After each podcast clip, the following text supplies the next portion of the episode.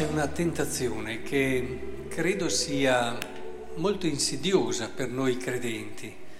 È insidiosa perché è talmente amalgamata con l'essere umano che, e con quello che si vede intorno che tante volte rischiamo davvero di caderci senza neanche rendercene conto. E questa tentazione è quella di non cogliere la vera natura dell'essere cristiani e soprattutto il come il cristianesimo vincerà. Ha già vinto, a dire la verità, in Cristo, ma come questa vittoria si realizzerà nella storia. Ora, l'abbiamo visto, Beh, lo ricordiamo con San Biagio, martire, e lo abbiamo visto nel Vangelo di oggi, un altro martire, Giovanni Battista. È sconvolgente vedere come la vita di Giovanni Battista sia, come dire, non valga nulla, un capriccio, una promessa così fatta uscire in un momento magari dove Erode non era neanche troppo lucido, una un momento dove una ragazzina chiede e ottiene la sua testa, ma che valore ha? Nullo praticamente quell'uomo lì. Basta un capriccio e via. È questo che dobbiamo cercare di capire, che se poi vedete la vita di Gesù, anche la vita di Gesù alla fine, è bastato che ci fossero alcuni che modificavano le cose, le reinterpretavano, le presentavano a modo loro, a Pilato, per ottenere quello che volevano. E anche Gesù era ed è stato totalmente in balia di queste persone che lo hanno umiliato, persone molto normali neanche, che si permettevano di umiliarlo, di beffeggiarlo, Questo non dobbiamo farcelo sfuggire, perché questo è il modo in cui il regno di Dio avanza. Non è il modo dei trionfi.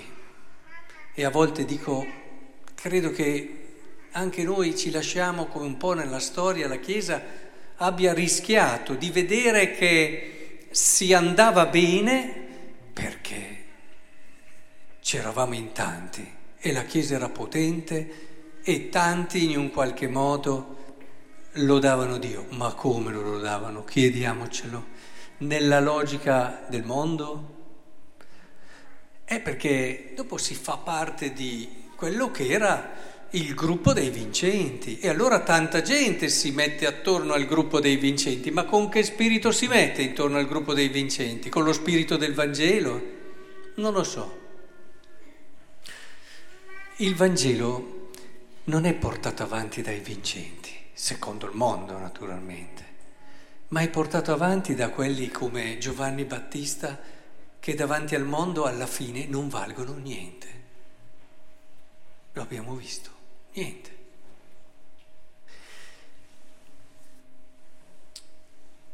Le nostre debolezze, le nostre fragilità, il nostro modo di vivere il Vangelo deve ritornare sempre.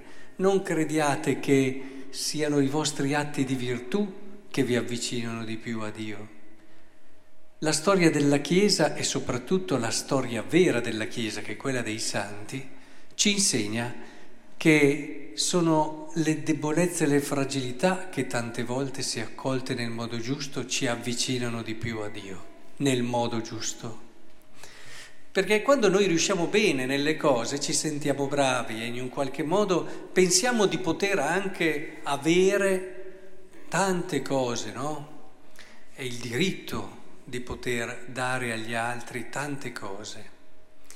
È molto diverso il donare del cristiano. Il donare del cristiano è un donare un po' atipico. Si parla di solidarietà, avete sentito, molto bella, di fraternità nella lettera agli ebrei di oggi.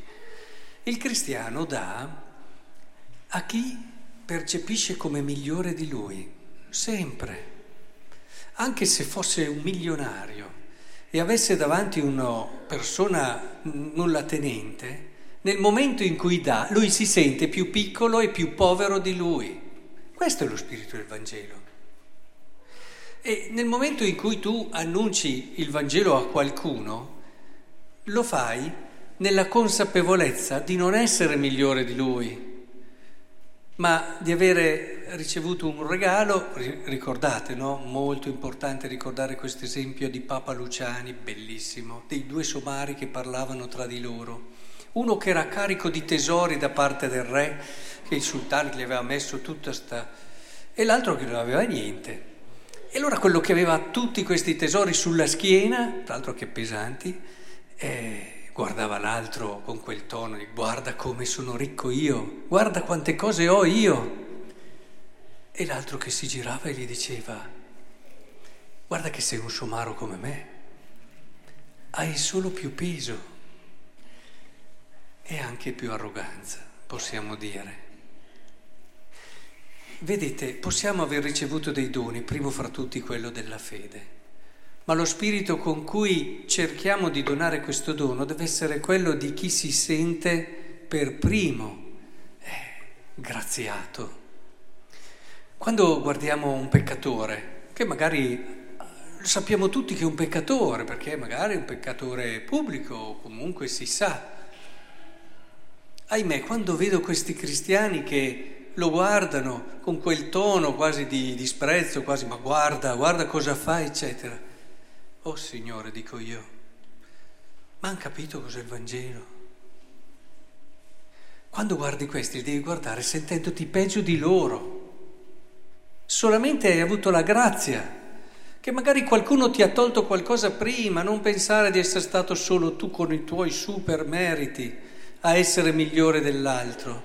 Io credo che tante volte anche la correzione fraterna non funziona perché non c'è questo spirito. Se tu correggi una persona e quello percepisce che tu ti senti peggio di lui, guardate che arriva molto più dritta la cosa e arriva al cuore dell'altro, il quale disarmato non può che mettersi in quell'atteggiamento che accoglie, perché voglio, l'ho detto spesso, perché a me ha colpito molto questo episodio, ma è perché è vero, non è una furbizia.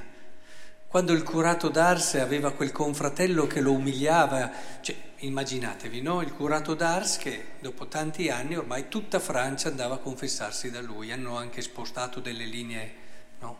di treno da Lione perché potesse andare la gente a confessarsi. Quindi il curato d'Ars e un suo confratello, normalissimo, che però gli diceva, ma con che coraggio ti metti lì? Confessare alla gente, ignorante come sei, ma cosa stai facendo? E io non so il vescovo come abbia potuto darti questo. E lui giustamente, perché viveva il Vangelo, ha risposto, tu sì che mi conosci bene, tu sì che hai ragione. Io gliel'ho detto tante volte al vescovo, ma non mi ascolta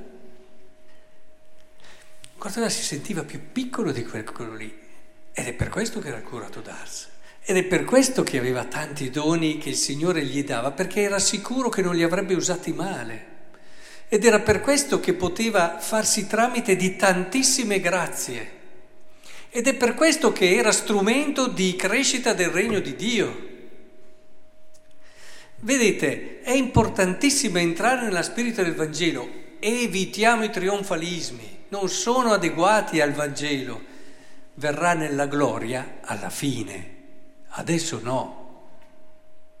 È importantissimo entrare in questa prospettiva. E non lasciamoci eh, a volte vincere da... È quello che il mondo, San Paolo lo diceva chiarissimo, la stoltezza di Dio è meglio della sapienza del mondo. Dio ha scelto ciò che è rigettato dal mondo Dio ha scelto questo, è una sapienza diversa, quella del Vangelo.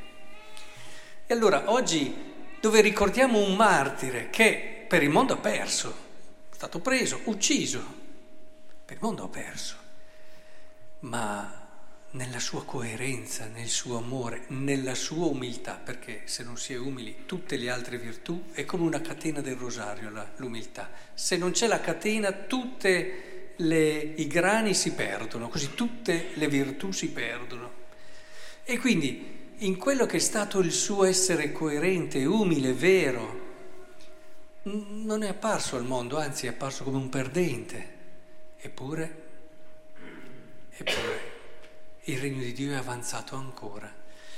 Io volevo chiedere questa grazia oggi al Signore che ci aiuti ad avere questa sapienza del Vangelo, nel modo di relazionarci. Quante volte ho detto e desidero che diventiamo sempre più una famiglia.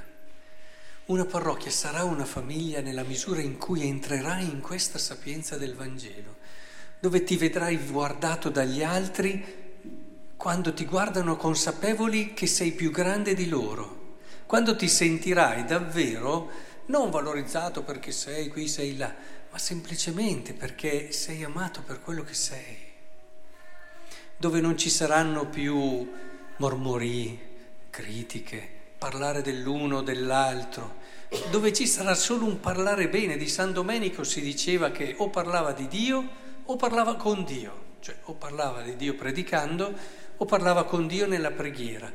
E, e mi piacerebbe dire di noi che o parlava bene del suo fratello, della comunità, o parlava per aiutarlo. Solo quello. Le altre parole non vengono dal Vangelo, anche se le rivestiamo di ama, io penso, ama, è così, ama, lo faccio per... Eh.